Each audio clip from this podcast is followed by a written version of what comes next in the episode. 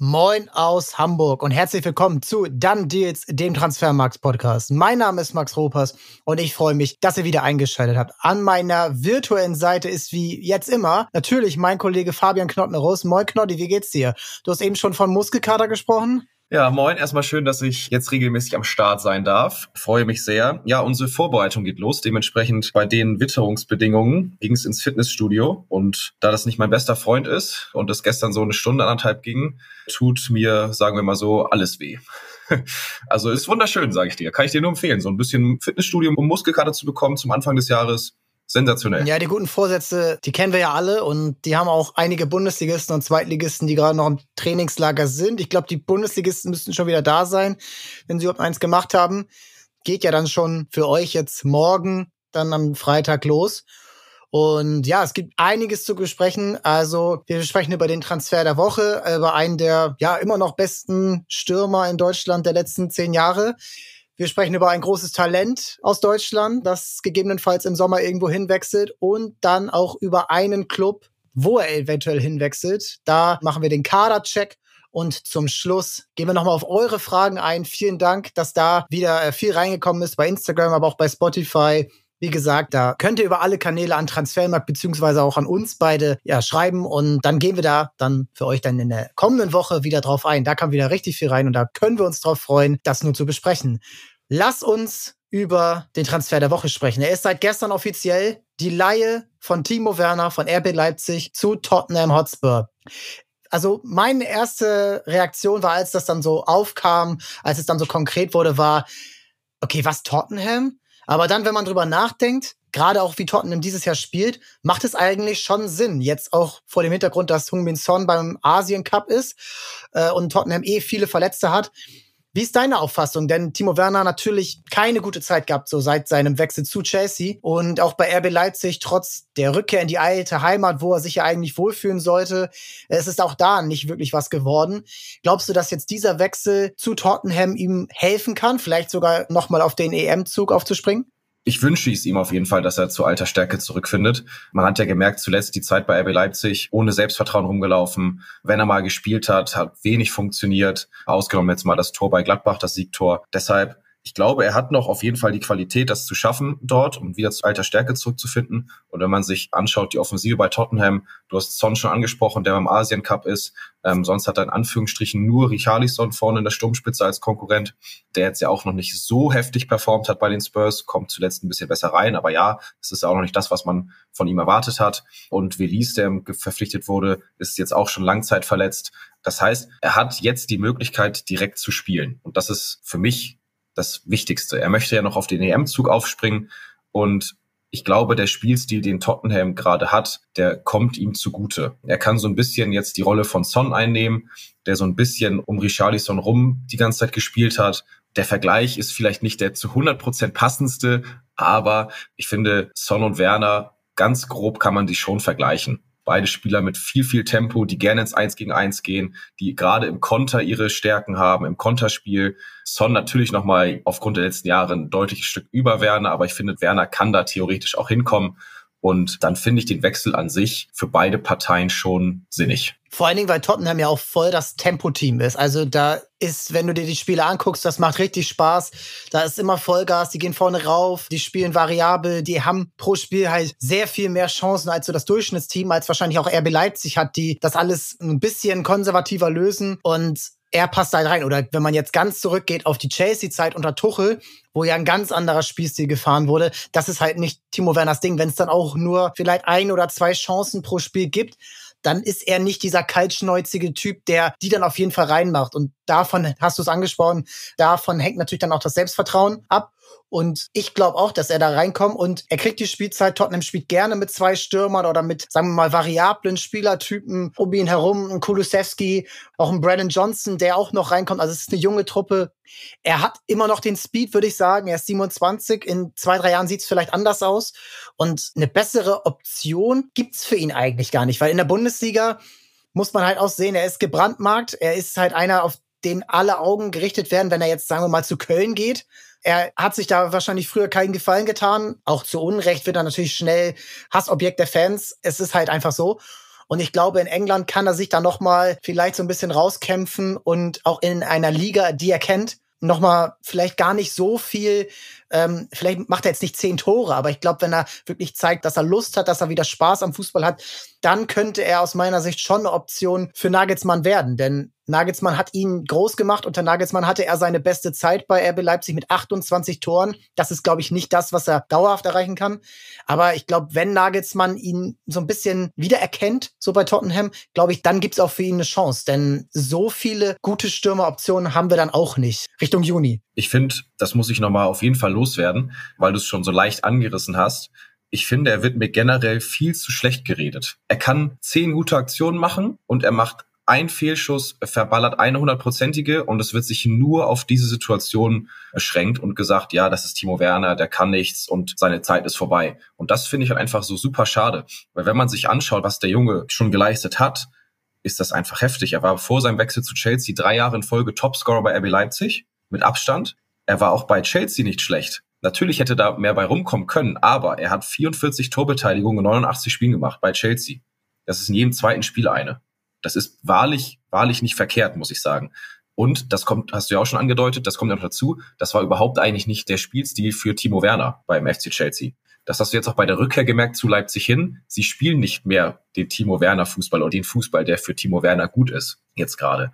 Deshalb ist er auch irgendwie halt natürlich hinter Openda und Cesko. Warum er jetzt auch noch hinter einem Yusuf Paulsen ist, verstehe ich persönlich ja, jetzt Yusuf unbedingt Paulsen nicht. ist aber auch dieser Arbeiter, ne? Der wühlt dir alles natürlich. weg. Und wenn du das dann auch nicht hast, absolut, dann sind Man die ist Minuten dann halt, halt schnell weg. in dem Bereich drin. So, sie sind ja eh schon begrenzt, wenn du vier Stürmer auf dem Niveau hast, keine Frage. Aber nochmals, ich finde, er kommt häufig zu schlecht weg. Und ich glaube jetzt, wie gesagt, dass der Tottenham-Spielstil, der kann echt sehr, sehr gut für ihn sein. Auch gerade, wie du gesagt hast, mit Nagelsmann, mit dem EM-Zug, wo er aufspringen möchte. Und es zeigt ja aber auch einfach noch, was für ein Standing ein Timo Werner hat außerhalb der Bundesliga, wenn Tottenham interessiert ist. Wir sprechen halt nicht eben davon, dass du gesagt hast, der geht zu Köln und steht im Rampenlicht, weil er da das Team vom Abstieg retten muss, sondern es geht um Tottenham, ein Top-Club in, in der Premier League, die um die Champions League-Qualifikation spielen. Und das zeigt ja nochmal, was für ein Standing er außerhalb Deutschlands hat, dass man halt auch in London jetzt speziell seine Leistung bei Chelsea auf eine gewisse Art und Weise schon wertschätzt, weil man sieht, okay, der hat in jedem zweiten Spiel eine Torbeteiligung und das war wahrlich nicht schlecht. Auf der anderen Seite muss man natürlich aber auch sagen, dass Tottenham ihn jetzt haben wollte, ist wirklich das Geschenk des Himmels für ihn. Also für seine Karriere. Also wenn er das jetzt nicht nutzt, ne, sagen wir es mal so, dann kann man wirklich sagen, seine Zeit ist abgelaufen, was natürlich schade wäre, weil also dieses Tottenham, wie schon gesagt, Ange Postecoglou, ein überragender Trainer, der auch schon andere jetzt wiederbelebt hat, Mann, Alter, der spielt mit vier Außenverteidigern da hinten in der, weil alle verletzt sind und es funktioniert irgendwie mit Ben Davis zum Beispiel, ne? Also, das ist schon aller Ehren wert, was der da reißt und was für eine Begeisterung der auch entfacht hat bei Tottenham, die zuletzt wirklich arg gelitten haben unter Conte und Mourinho. Also eigentlich schreit das nach Spaß am Fußball und es ist wirklich eine richtig tolle Chance für ihn. Wir haben gesagt, wir machen die User-Fragen später, aber eine würde ich gern vorziehen, weil sie jetzt auch gut passt zu Werner und RB Leipzig. Die kam von Julian bei Spotify. Und zwar, weil jetzt auch Werner weg ist. Fabio Carvalho ist weg. Die Laie wurde abgebrochen, ist jetzt bei Hull City. Und dazu ist Dani Olmo immer wieder verletzt. Sollte RB noch einen, sagen wir mal, Zehner oder Außenspieler verpflichten, weil sie, und Forsberg ist natürlich auch weg, das muss man auch sagen, weil sie dann vielleicht eigentlich nur noch Simons und Baumgartner haben auf diesen Positionen, würdest du dir da noch wünschen, dass Leipzig im Kampf um Europa, aber auch in der Champions League da noch jemanden verpflichtet für den Kader? Also sie haben ja noch Elmas verpflichtet, grob auf den Positionen. Generell finde ich, hat Leipzig, was Quantität angeht, schon auch im Mittelfeld so einen breiten Kader. Und wenn man sich jetzt mal anschaut, ja, Carvalho ist zwar gegangen, aber der hat eigentlich keine Rolle gespielt. Also ob der da war oder nicht, der war für die Breite da, finde ich. Werner jetzt auch, muss man auch so ehrlich sein, hat eigentlich keine Rolle gespielt. Das war schön und gut, die zu haben, aber an sich nicht notwendig, muss man ja sagen. Und deshalb ich finde, der Elmers-Transfer, der macht Sinn, weil wie gesagt, Forsberg weg und als direkten Ersatz holst du ihn. Olmo ist erstmal sozusagen der Rückkehrer. Ja, du hast schon gesagt, der ist verletzungsanfällig. Da muss man halt wirklich vorsichtig sein. Aber ich finde sonst, Baumgartner macht sich auch zum Schluss jetzt seit in den letzten Spielen richtig gut. Braucht es meiner Meinung nach keinen weiteren Neuzugang jetzt für die Rückrunde. Wie es in der neuen Saison aussieht, steht wieder auf einem ganz anderen Blatt Papier, weil es da wahrscheinlich wieder zig Abgänge geben wird. Bei Leipzig vielleicht, wer weiß. Aber Stand jetzt würde ich dann mit dem Kader auch in die Rückserie gehen und würde keinen weiteren Spieler verpflichten. Ja, bleibt spannend. Also braucht man dann doch eher vielleicht noch einen weiter hinten, jemanden, der dir was Neues gibt, außer das typische RB, Schlager, Kampel, Seiwald. Vielleicht braucht es da noch mal irgendwas, aber man muss auch mal sehen, wie Elmas sich macht. Das ist natürlich jetzt auch ein, schon ein Statement-Transfer mit äh, knapp 25 Millionen Euro. Absolut. Also muss man mal sehen, wie sich das dann auch auf dem Feld auszahlt. Ich hätte noch eine Frage zu Timo Werner an dich, weil es gibt ja von Tottenham-Seite aus eine Kaufoption. Laut The Athletic zwischen 15 und 20 Millionen, laut Sky zwischen 17 und 18 Millionen. Glaubst du, dass wir Timo Werner in der kommenden Saison weiterhin bei den Spurs sehen oder glaubst du, dass er wieder zu RB Leipzig zurückkehrt? Ist natürlich jetzt noch viel in die Glaskugel schauen, aber kannst du dir vorstellen, dass Tottenham bei der möglichen Ablösesumme, sagen wir mal jetzt so 17, 18 Millionen, zuschlagen wird? Ehrlich gesagt, nein. Denn du hast angesprochen, Velis ist noch verletzt, das ist ein junger Spieler. Brandon Johnson, junger Spieler, den sie für 55 Millionen Euro verpflichtet haben. Son, da muss man mal sehen, ob der dann bleibt. Du hast Kulusewski, du hast Richarlison, Du hast dann eventuell auch im Sommer, ich sag mal, vielleicht neues Budget, wenn du die Champions League erreichst oder selbst wenn es nur die Europa League ist. Premier League Teams verdienen gut. Wir haben ja die TV-Verträge alle gesehen. Ich glaube nicht, dass sie dann für einen dann 28-Jährigen, der dann vielleicht trotzdem immer noch nur Ergänzungsspieler wäre, 18 Millionen zahlen plus Gehalt. Du musst dann einem 28-Jährigen, der jetzt auch gut verdient hat die letzten Jahre, sicherlich deine ja, 5, 6 Millionen im Jahr zahlen. Und ich glaube nicht, dass Tottenham langfristig auf ihn bauen wird. Das hängt dann eben auch damit zusammen, Son ist nicht ewig beim Asien Cup und dann muss man halt auch sehen, wie sieht's halt dann dann vorne aus, ne? Und da glaube ich nicht, dass Timo Werner dann da langfristig bleiben kann. Trotzdem kann er aber jetzt die Chance nutzen. Und dann reden wir vielleicht im halben Jahr darüber, dass Timo Werner in der Bundesliga vielleicht nochmal seinen neuen Club findet. Ich könnte mir tatsächlich seinen ehemaligen Club Stuttgart vorstellen. Wenn er sich das vorstellen kann als, als Spieler, würde ich das gar nicht so schlecht sehen. Ja, und sonst, sagen wir mal, Kragenweite Hoffenheim könnte ich mir auch noch vorstellen. Mal sehen. Also ist schon gar nicht so wenig, ne? Also 18 Millionen Euro.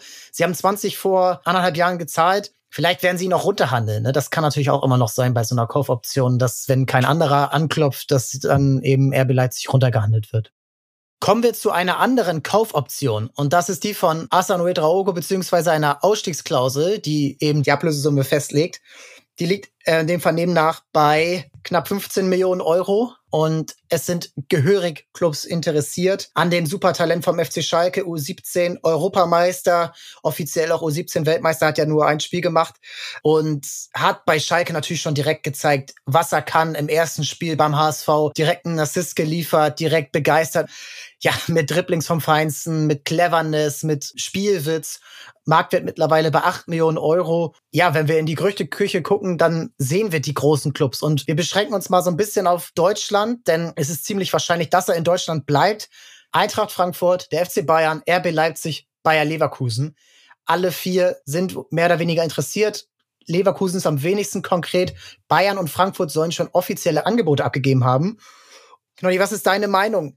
Wir sollen jetzt ja so sagen, ja, pick his club. Und das ist natürlich bei ihm echt wichtig jetzt, weil dieser Schritt jetzt mit dann 18 Jahren, das ist halt wirklich so wichtig für die Karriere, weil du kannst entweder wie ein Jamal Musiala richtig durchstarten in dem Alter oder du kannst wie Fiete Ab beim FC Bayern hinter Robert Lewandowski landen, ein, zweimal Verletzungspech haben und du kommst nie auf den grünen Zweig. Deswegen, was ist so dein erster Impuls, aber auch wenn du drüber nachdenkst, der Verein, wo Uedra Ogo am ehesten hinwechseln sollte, wenn es denn einer von denen ist. Vielleicht hast du ja auch einen anderen Club in Gedanken. Erstmal gehe ich auf unseren Podcast von letzter Woche ein. Da hatten wir nämlich das Gerücht Chan Usun zum BVB. Da wiederhole ich mich gerne. Und zwar habe ich da gesagt, es ist in jungen Jahren einfach nur super wichtig, Spielpraxis zu sammeln, regelmäßig zu spielen und im besten Fall auf dem höchsten Niveau. Gleiches würde ich jetzt zu Asan Uedraogo sagen er muss Spielpraxis sammeln und wir reden schon darüber, als ob er jetzt schon so super viel erreicht hat. Wenn wir uns mal das Ganze anschauen, seine Leistungsdaten, der im Endeffekt erst elf Profispiele absolviert. Ja, die waren zum Teil sehr gut und ja, er ist herausgestochen als Talent, als 17-Jähriger bei einem teilweise katastrophalen Schalke 04. Aber nichtsdestotrotz reden wir gerade von elf Profispielen. Das ist jetzt wirklich noch nicht viel. Und das zeigt für mich nur noch mal, man muss immer ruhig bleiben bei solchen Talenten, so ein bisschen mal wieder Füße auf den Boden und wir gucken mal, was passiert und vielleicht nicht zu schnell zu hoch hinaus. Und das wäre mein Stichwort für den FC Bayern. Ja, sie haben in letzter Zeit, was Talente angeht, schon sie besser integriert. aber das war in meisten Fällen auch nur bei den absoluten Super-Ausnahmetalenten der Fall. Und da reden wir von Jamal Musiala, Matisse Tell, Alfonso Davis vielleicht damals und sonst, welche großartigen Talente in den jungen Jahren haben bei Bayern den Sprung geschafft. Und wie gesagt, Mathis Tell ist eigentlich auch einer, der ein Supertalent ist, aber der, da sehen wir es ja auch jetzt gerade, der viel zu wenig Spielzeit bekommt. Der einzige bei Bayern als junges Talent ist gerade Jamal Musiala. Und den würde ich jetzt halt noch ungern mit Assan Uedraogo gleichsetzen. Dementsprechend finde ich es super schwierig, jetzt an seiner Stelle zu sagen, okay, ich wage den Schritt zum FC Bayern und möchte mich da durchsetzen. Natürlich ist das vom Selbstvertrauen her gut zu sagen, ich möchte mich bei dem gegen die Besten messen und da durchsetzen. Aber ich sehe aktuell keine Position beim FC Bayern, wo er spielen könnte.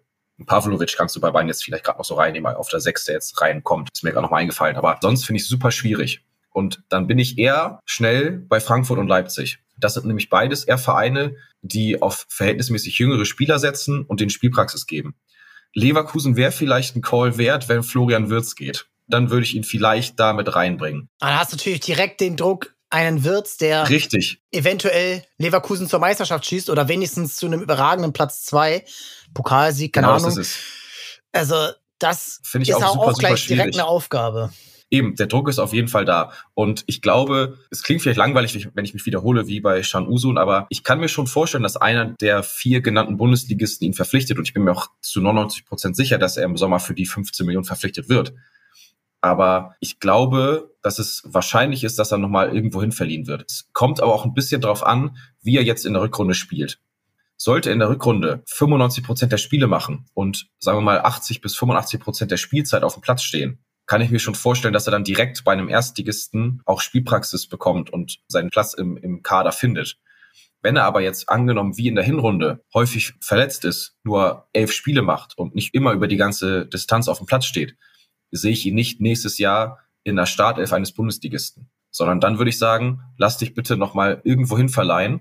Du kannst ja zu einem Erstligisten wechseln, aber lass dich nochmal verleihen und sammel Spielpraxis. Und da bin ich auch ehrlich, mach bitte nicht den Fehler und lass dich wieder zu Schalke zurückverleihen. Weil da ist es jetzt halt, er ist jetzt gerade das absolute Top-Talent bei dem Verein, hat eh schon viel Druck. Und das Ganze bei einem Umfeld, ich meine, wir haben jetzt alle Schalke die letzten Jahre miterlebt, was alles andere als einfach ist, dann such dir bitte einen Verein mit einem etwas ruhigeren Umfeld, wo es halt nicht drunter und drüber geht jede Woche und nach zwei Wochen oder nach drei Spielen jedes Mal über den Trainer diskutiert wird. Wünsche ich ihm ruhiges Umfeld, viel Spielpraxis, lass dich von einem Erstligisten verpflichten, aber sei dir nicht zu schade, um dann zu sagen, geh nochmal zum Zweitligisten. Jetzt habe ich super viel geredet. Ich würde sagen, geh zu Frankfurt. Ja, ist äh, echt so der Punkt, weil Frankfurt gerade auch sehr viele Talente verpflichtet hat und es noch tut. Also mit Hugo Larsson mal angefangen im Sommer, der sich sehr schnell etabliert hat, der, ich sag mal, wie sage ich das? Von dem, was er davor geleistet hat, in Schweden kann man das vielleicht dann irgendwo mit Uedra Oko, der dann in Deutschland und bei der U17 EM, WM gespielt hat, fast vergleichen. Aber du musst das auch so ein bisschen vielleicht so erklären, dass nicht jeder Verein, der interessiert ist, aus denselben Gründen Interesse hat wie der andere. Also die Bayern, das kann man ja nur mal erklären. Sie haben Musiala auf der Position. Im Sommer kommt dann noch Nestori Irankunda aus Australien, der Rechtsaußen ist, auch 18 Jahre alt. Brian Zaragoza kommt von Granada, Linksaußen, 22 Jahre alt. Jetzt ist noch direkt das Interesse, der ist eher Mittelstürmer, an Jonakusi Asara aus Schweden. Also es sind alles Talente, die da hochkommen. Dazu haben sie noch ihre eigenen Talente. Da muss man zum Beispiel über einen Ibrahimovic sprechen, der gerade in Italien spielt, der Ayon Ibrahimovic.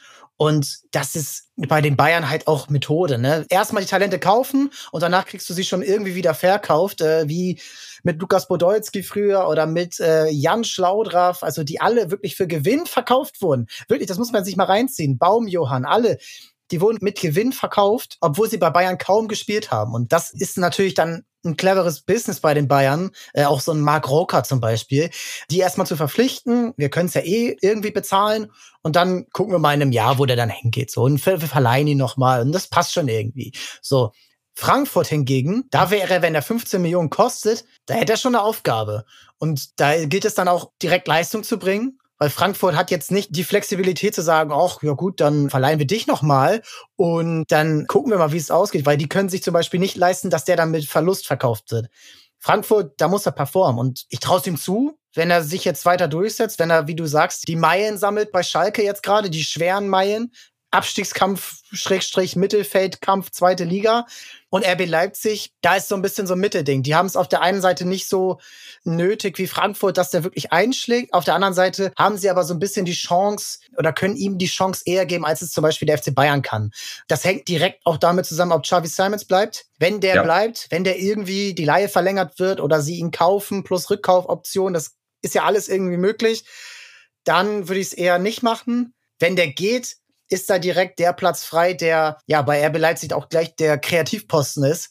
Und dann kann man ihm auch das empfehlen. Ich würde aber auch eher sagen, vielleicht Frankfurt und dann so ein bisschen gucken, wo spielt Frankfurt nächstes Jahr? Spielen sie Europa League, spielen sie Conference League, spielen sie vielleicht sogar Champions League? Das sind alles so Möglichkeiten. Und dann finde ich noch einen Punkt relativ spannend, dass aus Deutschland sonst nichts nachkommt. Borussia Dortmund muss man natürlich ausschließen aus logischen Gründen. Es ist, glaube ich, noch keiner so als Talent wirklich von Schalke zu Dortmund oder andersrum gegangen. Das waren dann eher so Andi Möller mal mit, mit irgendwie Mitte 30 oder so. Aber ansonsten gibt's halt nicht so viele Vereine. Wolfsburg ähm, hat nicht mehr so, also die verpflichten viele Talente, aber wenn man, wir haben vor ein paar Wochen drüber gesprochen, wenn man guckt, wie sie gerade auf dem Platz aussehen, würde ich vielleicht nicht machen. So, Hoffenheim, auch nicht mehr dieses Talente-Camp, wie es früher war mit Firmino und Eduardo und Volland und hast du nicht gesehen. So, und dann können sich das ja schon fast die meisten Clubs gar nicht mehr leisten, 15 Millionen Euro zu zahlen für ein Talent, was ja, wie du sagst, elf Zweitligaspieler hat. Da kann man dann nur noch darauf hoffen, dass sie irgendwie per Laie dann zuschlagen dürfen. Da fällt mir jetzt am ehesten Mainz ein, die es gerade mit Gruder schaffen, mit Burkhardt, mit Viper, die da ihre Minuten bekommen. Aber wenn du jetzt sagst, wohin sollte er gehen und was ist die beste Option, dann würde ich schon sagen Frankfurt. Also gerade was sie die letzten Jahre gezeigt haben. Und das ist halt auch schon für Frankfurt echt ein Beweis der guten Arbeit, ne? Absolut. Das hätte man vor sieben Jahren natürlich überhaupt nicht gedacht. Aber auch jetzt, dass sie in der Liga mitspielen, mit Leipzig, mit den Bayern und wirklich realistische Chancen anscheinend haben. Respekt. Das Gute bei Frankfurt im Vergleich zu Leipzig würde ich noch finden, ich glaube, du hast bei Leipzig mehr den Druck Richtung Champions League Quali und die ganze Zeit oben mit dabei zu sein. Vielleicht sogar mal irgendwann den großen Sprung zu wagen, okay, wir wollen jetzt Meister werden in naher Zukunft. Bei Frankfurt ist eher alles ab, sagen wir mal, Euroleague oder Conference League aufwärts Bonus aktuell. Natürlich, je öfter du das schaffst, desto höher wird der Anspruch, keine Frage. Aber es geht, man geht ja jetzt bei Frankfurt nicht in die Saison und sagt, wir müssen die Champions League erreichen oder wir müssen zu 100 Prozent die Euroleague erreichen. Das wäre schön, ja, aber das spricht für mich nochmal für den vielleicht ein bisschen weniger Druck, den er dann dort hätte. Natürlich, bei Frankfurt wäre Rekordneuzugang mit, mit den 15 Millionen, aber ich glaube, mit dem Hintergrund Top-Talent, deutsches Top-Talent, den Stempel hätte er überall. Und ich glaube, bei Frankfurt ist es noch, was das Umfeld angeht, mit den Fans im Hintergrund, schon, ich will nicht sagen entspannt. Aber es wäre schon geil. Ja, das wäre schon geil, genau. als Talent für Frankfurt da auch als Nationalspieler vielleicht auch irgendwann den Durchbruch zu schaffen. Das gibt dir, glaube ich, nochmal ein ganz anderes Standing, auch im Verein. Wenn er es auch ehrlich kommuniziert, sagen wir, hey, das wird hier nicht mein letzter Verein sein. Ja, ich habe eine Ausstiegsklausel drei Jahre später für 70 Millionen Euro. Und ja, ich stelle mir vor, irgendwann dort und dort zu spielen. Ich glaube, dann kann er bei Frankfurt eine richtig schöne Zeit haben. Und auch im Vergleich zu Schalke, früher war es andersrum, früher war Frankfurt der Chaos Club, jetzt ist Schalke der Chaos Club auf einem ganz anderen Level so ein bisschen befreit ausspielen. Denn du weißt auch, wie das in den letzten 20 Jahren war. Wenn du als Eigengewächs hochkommst und wirklich vielversprechend bist, dann lastet der ganze Verein auf deinen Schultern. Also es war bei Podolski früher so, das war bei Borussia Dortmund Mario Götze so, das war bei Schalke zum Beispiel Manuel Neuer und Mesut Özil so, Leroy Sané, Julian Draxler, wo die LKWs durchs Ruhrgebiet gefahren sind. Also immer wieder diesen Druck dann zu verspüren im eigenen Ort, ja, wo du herkommst, wo du aufgewachsen bist. Ah, schwierig. Und ich glaube, dass dann so ein, so ein Tapetenwechsel ihm richtig gut tun wird. Ja, Frankfurt, ähm, Respekt. Also da muss man echt sagen, die haben es echt hingekriegt und im Vergleich zu den Bayern dann wahrscheinlich wirklich der logischere nächste Schritt, weil er, wie gesagt, er spielt halt zweite Liga, ne? Das muss man sagen. Eben, ist für mich nochmal was ganz, ganz anderes als, wie gesagt, ein Musiala, ein Wirtz, das kann man halt irgendwie auf die Art und Weise nicht ganz vergleichen. Heißt ja nicht, dass der Schritt, dass sein nächster Verein oder sein Verein in irgendeiner Zukunft doch nochmal FC Bayern heißt. Das möchte man damit ja auf jeden Fall nicht ausschließen. Aber bin ich gespannt auf, was ihr sagt, ob ihr ihm jetzt schon so zum Beispiel den Sprung zum FC Bayern zutraut oder jetzt sagt, vielleicht Kategorie Frankfurt, Leipzig oder vielleicht sogar noch einen drunter, keine Ahnung, oder zurückleihen. Bin ich sehr gespannt, wie eure Meinung da ist. Kommen wir zum FC Bayern und dem Kadercheck. Und der FC Bayern hat selbst angekündigt, in Person von Christoph Freund, Sportdirektor, dass da noch Transfers kommen werden. Aktuell, wir nehmen hier Mittwoch 16 Uhr bis 17 Uhr auf, ist jetzt noch nichts verkündet für den Winter, aber es wird einiges konkret. Es gibt konkrete Namen, es gibt aber auch konkrete jetzt nicht mehr Namen. Radu Dragujin ist jetzt offiziell bei Tottenham. Da haben die Bayern noch versucht, mit reinzugrätschen beim Verteidiger von Genua, Rumäne Innenverteidiger. Hätte, glaube ich, ganz gut gepasst. Aber es gibt noch andere konkrete Namen. Es gibt wir haben über Eric Dyer noch nicht gesprochen. Das ist so wahrscheinlich Prädikat Notlösung, aber Nordi Mukiele, PSG, früher RB Leipzig und Kevin Danzo und auch noch Ronald Araujo vom äh, FC Barcelona sind konkrete Namen. Knoddy, wenn du jetzt bei den Bayern Kaderplaner sein dürftest, auf wen würdest du dich fokussieren? Ich bin ehrlich, ich finde es richtig schwierig, weil du musst irgendwie abschätzen, was genau du haben möchtest. Möchtest du deinen Top-Kandidaten den du fest verpflichtest, à la Delicht, Hernandez und Co., wie die letzten Jahre? Möchtest du einen Top-Kandidaten, den du per Laie verpflichtest für ein halbes Jahr, siehe Joao Cancelo letztes Jahr? Möchtest du einen Backup, den du fest verpflichtest, sehe Daley Blind letztes Jahr? Oder möchtest du einen Backup, den du per Laie verpflichtest? So, das sind für mich irgendwie so die vier Optionen, die Bayern jetzt gerade hat, die sie machen können. Und da bin ich ehrlich, finde ich sehr, sehr schwer, da den richtigen Kandidaten zu finden. Weil du weißt, du tätigst jetzt Transfers auf der einen Seite, weil Minje Kim ist beim Asien Cup, Masraoui ist beim Afrika Cup.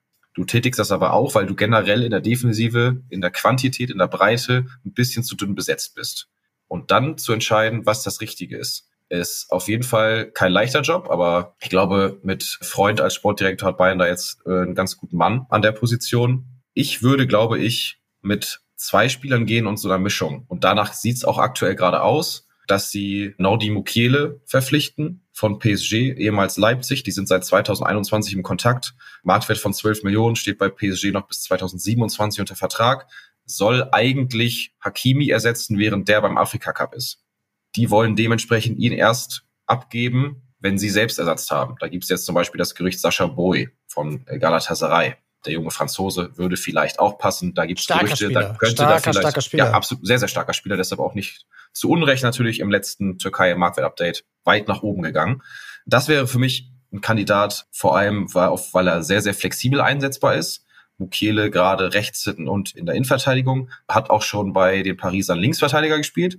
Also das ist einer, den kannst du hinten überall reinschmeißen und ich fand den bei Leipzig schon echt gut. Da habe ich mich teilweise auch gewundert, warum der gerade nicht spielt. Den kannst du auch Dreierkette spielen lassen. Eben, also der ist super flexibel einsetzbar. Eigentlich genau das, was Bayern braucht. Einen, den du überall reinschmeißen kannst, egal ob es Viererkette ist rechts hinten, egal ob es Fünferkette ist rechts, egal ob es dann Dreierkette ist in der IV oder auf der linken Seite, super flexibel.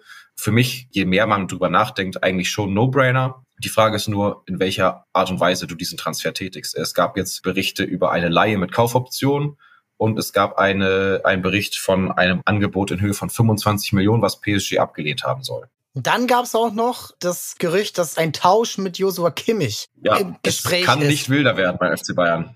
Ja, das würde ich tatsächlich mal ein bisschen außen vor lassen. Das kann ich, also jetzt im Winter auf gar keinen Fall. Im Sommer, finde ich, kann man darüber wieder schon diskutieren. Jetzt im Winter wird Bayern auf jeden Fall nicht Kimmich abgeben. Also da, da lege ich meine Hand ins Feuer. Auf gar keinen Fall da kamen auch einige Fragen rein bei Instagram und die handeln wir jetzt damit mal ab. Nein, also das Richtig. glauben sowohl du, aber auch ich nicht und das kann man sich auch, glaube ich, ganz gut durchlesen. Das wäre auch ein Hanebüchner Schritt für Kimmich, jetzt zu PSG zu wechseln. Generell immer mal ein Chaos-Club, sehr viel Konkurrenz im Mittelfeld und er ist jetzt auch nicht so schlecht beim FC Bayern, das muss man dann auch nochmal sagen. Nee, er hat natürlich keine Fanbase irgendwie so richtig, muss man sagen hier. Also er hat viel Kritik, die er gerade abbekommt generell hat er schon mal gesagt, er liebäugelt irgendwann mal mit einem Schritt ins Ausland. Aber wie du gesagt hast, kurz und knapp, und dann darfst du auf jeden Fall weitermachen. dann habe ich erstmal genug. Jetzt im Winter wird er zu 100 Prozent bei Bayern bleiben. Das glaube ich auch. Und im Mittelfeld kann ich mir fast vorstellen, dass dann doch gar nichts mehr passiert. Also wirklich im Mittelfeld. Äh, hinten, Mukiele ist für mich auch der, ich sag mal, Spieler mit dem wenigsten Risiko. Du weißt, was du bekommst bei ihm zu einem okayen Preis.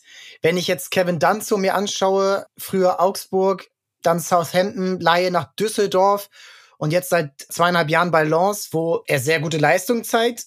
Mit Lens nicht umsonst äh, Champions League gespielt und auch da konstant. Aber ich sehe bei ihm halt, dass er relativ eindimensional ist, wie du ihn einsetzen kannst. Er ist Innenverteidiger. So. Und er ist dann nicht besser als ein Upamecano. Er ist dann nicht besser als ein Kim. Und er ist auch nicht besser als ein Matthias de Licht, wenn er fit ist. Dann bist du Fall. eigentlich vom Skill her die Nummer vier. Das hätte ich jetzt auch bei Dragujin gesagt. Ich habe den mir ein bisschen genauer angeguckt, weil ich vorher nicht so viel dazu sagen konnte. Und er ist schon, er ist ein Kämpfer, er ist zweikampfstark, aber er ist nach vorne schon ein bisschen eindimensional. Er macht alles mit rechts, dreht sich immer genauso rum. Bei Tottenham kann das funktionieren. Bei Bayern weiß ich nicht, ob das, auch bei Tottenham er diese Aufgabe haben, aber bei den Bayern glaube ich, dass er da schon vielleicht mal an seine Grenzen stößt, wenn er immer wieder Pässe spielen muss, immer wieder antreiben muss äh, und vielleicht auch die Gegner sich so ein bisschen darauf einstellen, dass er den Ball bekommt. Mal gucken. Ist jetzt nicht passiert und Araujo, Marktwert 70 Millionen Euro bei Barcelona, die brauchen den jetzt so. Die spielen auch noch Champions League, die wollen auch noch was erreichen dieses Jahr. Ah, und ich glaube, dann wirklich da ins Volle zu gehen und wieder nach Hernandez, Upamecano, Delicht und jetzt Kim den nächsten ja 50 Millionen Euro plus oder 40 Millionen Euro plus Transfer für einen Innenverteidiger zu machen, weiß ich nicht, ob das der richtige Schritt ist. Auch wenn er Thomas Tuchels Wunschspieler anscheinend ist, schwierig so. Mukiele klingt da schon am, am ehesten. Du hattest dann aber auch gesagt, noch eine Doppellösung. Was, was ist denn der zweite Spieler, den du den noch ausgesucht hast für die Bayern Hintermannschaft? Ich habe ihn jetzt nicht wirklich ausgesucht, aber ich würde ihn mit nennen, weil es in den Medien gerade auch am konkretesten ist. Es wird tatsächlich noch dann häufig über Erik Dyer gesprochen. Als ich das erste Mal das Gerücht zu ihm gehört habe oder mitbekommen habe, war ich irgendwie der Meinung, okay, der ist ja safe schon 31, 32, weil seit so vielen Jahren schon im Geschäft dabei ist, aber er ist tatsächlich verhältnismäßig erst 29. Sein Vertrag läuft im Sommer aus, hat einen Markt von 12 Millionen Dementsprechend wäre er super günstig. Lasst ihn als Ablöse irgendwie so vier Millionen kosten, vielleicht fünf maximal bei einem Restvertrag von einem halben Jahr. Er kann IV, RV und auf der Sechs spielen. Ähm, ich glaube, du hast da kein großes Risiko, wenn du ihm das so vermittelst wie einem Daily Blind im vergangenen Jahr, dass er die Rolle des Backups einnimmt. Und ich glaube, dann ist das tatsächlich für die Probleme, die Bayern hat, auch noch eine vernünftige Lösung. Er bringt super viel Erfahrung mit, das kann man nicht wegdiskutieren. Andererseits stand er in dieser Saison erst 199 Minuten auf dem Platz. Also so viel Spielpraxis hat er jetzt auch nicht unbedingt gesammelt. Aber ich glaube, in Verbindung mit Mukiele, ein, der außen spielen kann, aber auch innen, plus einen Erik Dyer, der IV spielen kann und aber auch, falls es Not am Mann gibt, auf der 6 nochmal aushelfen könnte, den du für verhältnismäßig kleines Geld bekommst, wäre das etwas, was ich mit Bayern oder als Bayern Sportvorstand jetzt im Winter machen würde. Und dann sage ich, okay, alles klar, das halbe Jahr ist in Ordnung so.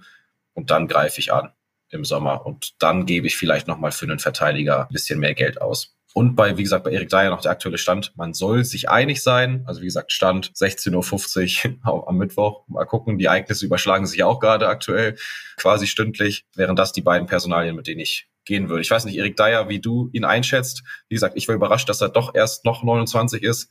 Aber ich glaube, aufgrund seiner Erfahrung ist das schon einer, nicht so wie Daily Blind, der dann doch schon zu dem Zeitpunkt älter war, der, glaube ich, schon auch noch das Niveau hat und die Stärke hat, wenn es klar kommuniziert ist, als Backup zu helfen. Ich finde ihn echt voll okay. Also ich mochte ihn eigentlich immer. Ich finde, er hatte, glaube ich, immer genau das Problem, was ihn eigentlich auch ausmacht. Er ist nicht der beste Innenverteidiger, aber er ist auch nicht der beste Sechser. Er ist halt ein Allrounder. Und dann fällst du halt schnell irgendwie mal aus der Startelf und wirst dann auch schnell so abgetan, als ja, haben wir hier noch irgendwie jemanden, ach Erik, komm doch mal her. So, und das wird jetzt wahrscheinlich auch seine Rolle bei den Bayern sein, wenn es denn dazu kommt. Die haben natürlich jetzt auch mit Dragojin jemanden verpflichtet, was dann so ein bisschen ihnen auch die Sicherheit gibt, okay, jetzt können wir ihn abgeben. Das hängt dann wahrscheinlich miteinander zusammen, weil eben bei Tottenham auch ein Van de Feen noch wieder fit werden muss. Romero ist jetzt wieder verletzt. Also da braucht man jetzt wahrscheinlich so die Sicherheit, wenigstens jetzt Dragojin zu haben und dann kann er auch gehen. Ich finde es auch vollkommen in Ordnung. Du kriegst für Harry Kane noch einen Buddy aus alten Zeiten. Ich glaube auch, dass er, und er war ja auch immer ein Leader und deswegen glaube ich auch, dass du ihn so alt eingeschätzt hast. Er war halt ein Leader in dieser richtig starken Tottenham-Mannschaft. Und das schon in jungen Jahren, so mit Mitte 20. Unter Pochettino da war er einfach, ja, gesetzt. Da hat er diese Mannschaft mitgetragen mit den Säulen, mit Juris, mit Eriksen, mit Son, mit Kane. Das war Prime Tottenham so. Und da war er Bestandteil und er ist noch nicht so alt und ich wird es dann auch für, weiß ich nicht, was sind das dann, drei, vier Millionen Euro plus Gehalt? Da würde ich es fast machen und gucken, was ich mit dir hab. Und wie man ja auch bei Kane sieht, er ist menschlich sehr beliebt bei den Bayern so, der gliedert sich direkt ein.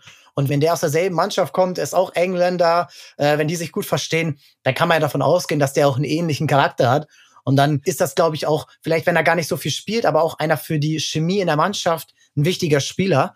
Und Bayern braucht eine richtig gute Chemie bis zum Ende, weil ich kann mir nicht vorstellen, dass die Meisterschaft schnell entschieden ist, weil ich glaube, dass Leverkusen da lange mit dabei sein wird. Du musst durchhalten und dann in der Champions League auch noch, ja, ein festes Gerüst haben. Das brauchst du da auch. Und die Bayern werden schwere Spiele haben in der Champions League und sie wollen die Champions League gewinnen und sie müssen fast die Champions League gewinnen oder wenigstens ins Finale kommen. Und ich glaube, da brauchst du eine richtig gute Stimmung in der Mannschaft und da musst du auch Spieler dabei haben, die eben nicht genervt sind, wenn sie mal nicht spielen oder eben damit sich arrangieren, ach okay, dann spiele ich jetzt am Wochenende gegen Bremen und nehme mir die Zeit und ich spiele dann in den wichtigen Spielen halt nicht, aber ich bin halt für die Mannschaft da und mache hier meinen Job. Deswegen finde ich Eric Dyer ist eine gute Option, der eben auch auf vielen Positionen einsetzbar ist. Kommen wir zum letzten Part und das ist die schnelle Gerüchteküche. Und da habe ich jetzt mal so ein paar Fragen hier an dich gesammelt. Wir machen es heute so, ich stelle die Fragen, Knoddy antwortet, gibt die Einschätzung, nächste Woche drehen wir das Ganze um.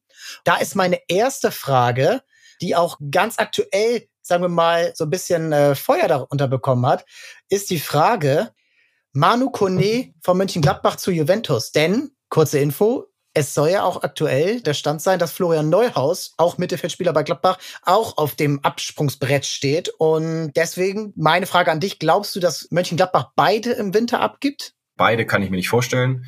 Ähm, hätten wir jetzt den Podcast aufgezeichnet, bevor das Neuhaus-Gerücht rauskam, hätte ich gesagt, Kone geht. Jetzt glaube ich tatsächlich eher aufgrund dessen, dass es bei Neuhaus konkreter ist oder werden könnte, dass sie Neuhaus abgeben und Kone im Sommer, aber sie werden nicht beide jetzt abgeben. Ja, vielen Dank an michi.rus für die Frage. Und die nächste Frage, da gehen wir mal kurz in die zweite Liga. Mehr unterstrich Lukas 4S fragt, sind Terence Boyd oder Sebastian Polter realistische Stürmeroptionen für den ersten FC Magdeburg? Uh. Ähm, generell finde ich sie vom Spielertypen her interessant weil sie so eine Art, also Boyd zumindest, Polter eher vielleicht ein bisschen weniger, so eine Wucht mitbringen, dass sie auch mal aus dem Nichts was machen können. Sie haben beide ihre Vorteile im körperlichen, im Kopfballspiel als wirklicher Boxspieler. Magdeburg dafür bekannt, viel Ballbesitz, gute technisch versierte Spieler, die auch im Außen auf eins gegen eins perfekt Boyd bzw. Polter in Szene setzen können finde ich jetzt nicht verkehrt, den Grundgedanken, muss ich sagen. Es gab jetzt ja noch nichts Konkretes an Gerüchten dahin, aber sowohl Polter als auch Boyd werden bei ihren Vereinen nicht bleiben. Deshalb kann ich mir schon vorstellen, ja. Ich glaube aber, wenn dann von den beiden eher Polter als Boyd, weil bei Boyd sieht es eher nach einem anderen Wechsel aus. Ja, Waldhof Mannheim, also das ist ja sehr konkret. Richtig. Da will er ja auch nur dahin. Deswegen, mal sehen. Muss mal gucken, ob Schalke den an den Konkurrenten im Abstiegskampf abgeben wird. Dann die nächste Frage, und zwar von Bewa92 wechselt Ikitike zum VfL Wolfsburg? Uff, äh, also er wollte ja im Sommer zumindest nicht nach Frankfurt. Dann stellt sich mir die Frage, warum er dann nach Wolfsburg möchte. Also was das attraktiver macht als Frankfurt im Sommer, zumal Jonas Wind bei Wolfsburg richtig gut performt. Ein Matcher wird von der Verletzung irgendwann zurückkommen, glaube ich aktuell eher nicht dran. Auch wenn es die Gerüchte ja schon jetzt ein bisschen gibt. Und dann noch MS Son-22. Wechselt Geraldo Becker noch in diesem Winter? Das wiederum kann ich mir gut vorstellen. Stand jetzt zum, im letzten Spiel war es, glaube ich, wenn ich mich richtig erinnere, auch gar nicht mehr im Aufgebot. Soll dann ja taktische Gründe gehabt haben, wo man sich dann für Fofana, glaube ich, entschieden hat und gegen Becker. War, glaube ich, oder ist noch offiziell, glaube ich, Union-Kapitän. Aber von seiner Kedira, Form. Oder? Er hat auf, ich weiß nicht, ob es offiziell ist, aber er hat auf jeden Fall mal zumindest äh, Union als Kapitän aufs Feld geführt. Das, das auf jeden Fall mal. Viel bei einem anderen wahrscheinlich geirrt. Wäre ja auch verdient, also nach vielen eben. Jahren, also eben. ist ja auch eine Säulemannschaft. Die Saison davor war bei Becker auf jeden Fall gut und ich habe eigentlich damit gerechnet, dass er im Sommer den Verein verlässt, auf einem Höhepunkt quasi.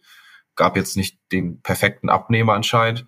Jetzt muss man sagen, spielt gar keine Rolle mehr bei den Köpenickern auch irgendwie nicht mehr so wiederzuerkennen. Also er hatte das Spiel gegen Braga, wo er perfekt eingesetzt wurde, beziehungsweise wo Braga einfach super schlecht verteidigt hat und anscheinend nicht wusste, dass er Tempo hat und äh, es nicht gut wäre, wenn sie hochstehen. Aber jetzt gerade vorm Winter standen die Zeichen sehr, sehr stark auf Abschied und Abgang im, im Winter. Jetzt gab es noch nichts Konkretes, muss man sagen. Aber ich glaube trotzdem, dass er im Winter wechseln könnte, spätestens im Sommer.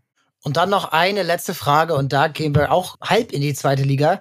Danny Calversens hat gefragt, Jessica Gang kam zu Fortuna Düsseldorf. Hältst du das für einen sinnvollen Wechsel oder eine sinnvolle Laie vielleicht eher? Für ihn persönlich glaube ich, eine Laie wäre sinnvoll, weil Frankfurt hat jetzt Kalajdzic geholt. Es gibt noch Gerüchte um Kalimuendo. Das heißt, es würden auf jeden Fall zwei Stürmer ihm vor die Nase gesetzt werden. Mamouche ist auch noch einer, der quasi in der Rangliste vor ihm steht. Nacho Ferry, der Youngster, ja, hat auch schon Einsatzzeiten bekommen eben. Deshalb eine Laie an sich würde auf jeden Fall Sinn machen. Fortuna hat zuletzt auch mal auf der Stürmerposition gesucht, haben jetzt ja Ginczek auch abgegeben. Oh, ich glaube eigentlich nicht, dass es Fortuna wird. Ich glaube dann eher, dass es eine Laie innerhalb der Bundesliga sein wird zu einem verhältnismäßig schwächeren Club. Ähm, ich glaube nicht, dass er nochmal den Schritt zweite Liga gehen möchte. So habe ich ihn zumindest wahrgenommen. Wenn er das hätte machen wollen, dann wäre er bei Hertha geblieben, hätte da was aufbauen können. Ich glaube, dafür ich sage es jetzt von außen, so, also ich bin da, wie gesagt, kann man ihn nicht einschätzen, aber ich würde ihn persönlich so einschätzen, dass es sich da vielleicht ein bisschen zu schade für ist, in die zweite Liga zu gehen und sagt, ich bin Erstligaspieler, wenn ich mich verleihen lassen möchte, dann auch nur in der ersten Liga. Deshalb würde ich sagen, ich glaube nicht, dass er jetzt zur Fortuna nach Düsseldorf gehen wird. Und dann noch eine letzte Frage, die 150 Mal gestellt wurde, unter anderem von Tobi JNS07 oder von Yoshi, sechsmal das K. Mbappé zu Real. Es kam auch mal die Frage Mbappé zu Liverpool.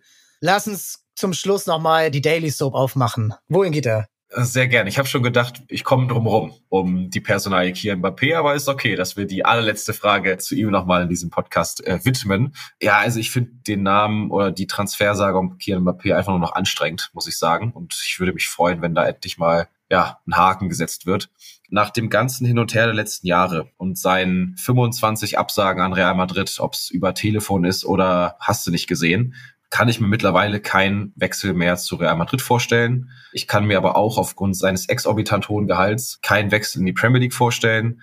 Nasser El-Khelaifi hat jetzt zuletzt gesagt, es gibt ein Gentleman Agreement. Das ist nur was zwischen Kian und mir. Das werde ich auch nicht preisgeben, aber er ist so glücklich wie noch nie ich, ja, ob man dem jetzt Glaube schenken mag oder nicht, das steht wieder auf einem anderen Blatt Papier, aber für mich ist es in Stein gemeißelt, dass Kian Mbappé bei Paris verlängert. Was ich interessant finden würde, weil er wird dann auf jeden Fall ein Versprechen brechen. Er hat gesagt, oder eine Aussage wird von ihm widerlegt werden. Er hat gesagt, er wird PSG nicht ablösefrei verlassen und er hat gesagt, er wird seinen Vertrag nicht verlängern. Aber ich bin mittlerweile dabei, er wird seinen Vertrag verlängern, weil es wird keiner sein Gehalt zahlen können. Und ich glaube, Real hat mittlerweile keinen Bock mehr auf ihn nach den ganzen Absagen, die er da getätigt hat. Ja, ich bin da ähnlich gestrickt. Vielleicht kriegt er irgendwann noch mal einen, ich sag mal, Sinneswandel. Er wird ja immer noch gut verdienen. Also ich sag mal, auch in Erling Haaland kriegt ganz gutes Geld und ich glaube, für Mbappé wären drei, vier Clubs in der Premier League auch bereit, das ähnlich zu zahlen. Real Madrid genauso. Die würden ja, glaube ich, sogar noch mehr zahlen als der durchschnittliche Premier League Club, weil sie einfach da dann auch diesen Marketing-Aspekt mit reinsehen.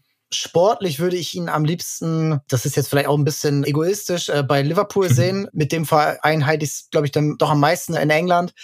Man City wäre mir ein bisschen zu langweilig, wäre auch ein bisschen zu übertrieben mit Haaland gemeinsam. Das könnte, glaube ich, gut funktionieren, aber ich sehe es ehrlich gesagt nicht. Chelsea, bitte tu es nicht. Also das gönne ich selbst Kian Mbappé nicht, diesen Chaos-Club. Auch wenn sie immer mal wieder coole Momente haben. Ansonsten Man United, nein. Arsenal, nein, das, das können die, glaube ich, nicht bezahlen. Und ich glaube, da ist auch Arsenal dann insgesamt vielleicht nicht attraktiv genug. Und Real Madrid wäre natürlich am logischsten, aber ich glaube auch wie du, dass sie sich mittlerweile andersweitig orientieren. Victor Osimhen ist für mich so der Top-Kandidat, so blöd das klingt. Der wird auf jeden Fall nicht bei Neapel bleiben. Äh, da ist ja gar keine gute Stimmung mehr. Und das wäre jetzt so der erste. Haaland vielleicht irgendwann dann doch. Mal sehen. Also ja, ich glaube, beim Mbappé ist es auch mittlerweile so, er will einfach im Gespräch sein, deswegen wird immer wieder irgendwas lanciert und immer wieder, ach, Richtig. geht er, geht er, bleibt er, geht er, bleibt er und am Ende ist er seit jetzt sechs Jahren bei PSG oder sieben Jahren jetzt fast schon. Mit der Reihe sieben sieben Jahre. Der wird irgendwann als Vereinslegende zurücktreten, hat immer bei PSG gespielt und man wird ihn irgendwann als vereinstreuesten Spieler überhaupt äh, bezeichnen. Ja, und ich weiß nicht, ob Saudi-Arabien da noch realistisch ist. Das kann man natürlich immer nennen. Mal sehen, wie der Hype da bleibt. Da wollen die ersten auch schon wieder weg.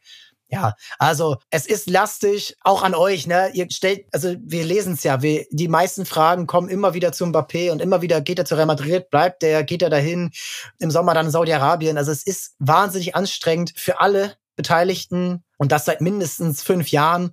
Und irgendwie glaube ich aber auch nicht dran, dass KMAP wirklich diesen sportlichen Reiz hat, wirklich der allergrößte zu sein. Und das Talent hätte er dafür. Absolut. Aber wie gesagt, gehe ich mit, glaube ich nicht dran. Ähm, noch ein Punkt, der vielleicht gegen Real spricht, Salary Cap. Gehaltsbudget, Obergrenze. Nicht ohne Grund hat Barca da super viele Probleme. Ich glaube, deshalb ist auch bei Real irgendwann eine Grenze erreicht. Die haben jetzt natürlich auch mit vielen jungen Spielern da ja, ähm, Endrick, ne? für, die, für also. die Zukunft was aufgebaut. Ich glaube nicht, dass die dann halt sagen, ja, wir schmeißen jetzt drei von euch wieder raus, nur um Mbappé zahlen zu können wie gesagt, äh, da gibt es, glaube ich, für mich, was das Interesse oder das Gerücht um Real Madrid angeht, viele Gründe, die dagegen sprechen. Aber ja, mittlerweile jede Meldung oder viele Meldungen, die um Mbappé gehen, da rolle ich mit den Augen und freue mich imaginär auf die nächste Runde der Diskussion. Aber gehört dazu, das Thema wird uns noch mindestens bis Mai, glaube ich, beschäftigen, bis da irgendwann eine Entscheidung getroffen wird. Aber wir sind da für euch da, um euch immer wieder auf den neuesten Stand zu bringen. Das machen wir. Und das dann auch wieder nächste Woche Donnerstag. Das war's für diese Woche. Wie immer, abonniert den Podcast, bewertet uns mit fünf Sternen bei Spotify oder iTunes und ja, schaltet nächsten Donnerstag dann wieder ein. Vielen Dank von uns und ciao, ciao.